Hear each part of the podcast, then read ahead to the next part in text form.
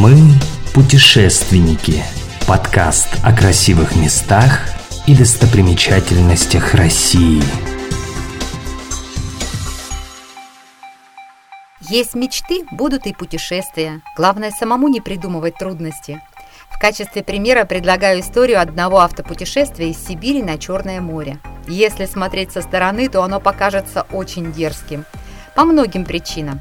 Во-первых, водитель автомобиля был со стажем всего-то 10 месяцев. Во-вторых, бюджет поездки был скромным.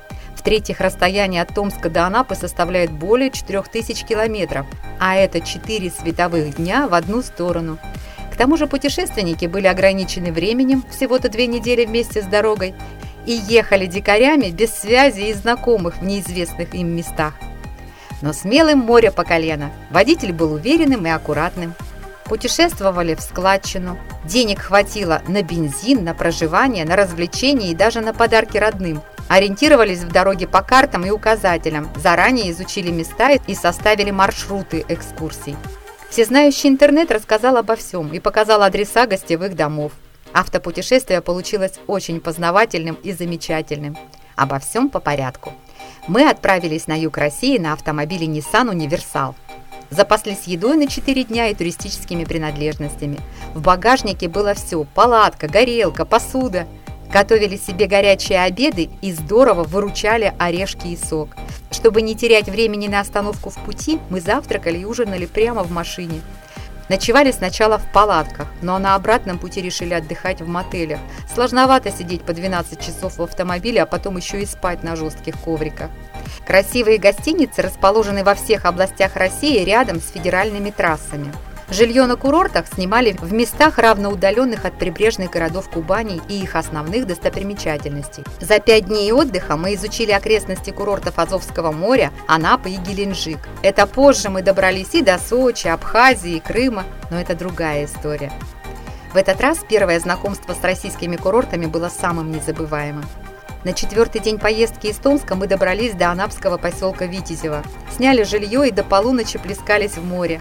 На утро отправились изучать побережье Азовских вод. День был невероятным. Мы впервые увидели виноградники, плодовые сады и поля с арбузами и дыней. На календаре был сентябрь месяц, и мы угощались дарами Краснодарского рая. День был расписан по часам. Купание в дремлющем вулкане Тиздар, посещение страусиной фермы и ахтанизовских красот, морские ванны – Азовское море было теплым и шаловливым по сравнению с чистыми и спокойными водами Черного. В этот день мы увидели перешеек между морями на берегу Таманского залива, музей Лермонтова в Тамане, Бугасскую косу и одноименный лиман.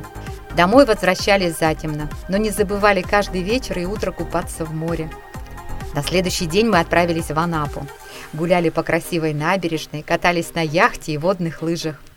Посмотрели шоу дельфинов и ночное представление рыцарей в замке «Львиная голова». Ночевали в Суко в пансионате рядом с морем. Третий день отдыха был таким же наполненным и великолепным. Мы двигались в сторону Новороссийска. В первой половине дня прогулялись по набережной города-героя. Потом доехали до Абрау-Дюрсу. Там купили экскурсию на завод шампанских вин. Впечатлением не было предела, но надо было искать ночлег недалеко от Геленджика. На этот раз остановились на несколько дней в Дивноморском. Там отличный пляж и красивый гостевой дом. Выспавшись рано утром, мы поехали в Геленджик. Гуляли по сафари-парку, поднимались на канатно-кресельной дороге на Мархотский хребет, потом полдня развлекались в самом крупном парке России.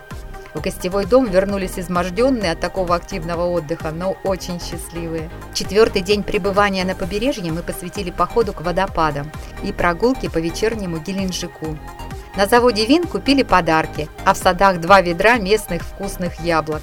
И только последний день был свободным от экскурсий. Вот он и стал немного грустным. То ли мы втянулись в такой плотный график активности, то ли не хотелось уезжать в холодную Сибирь. Праздник жизни заканчивался. Мы возвращались в Томск, который встретил нас первым снегом.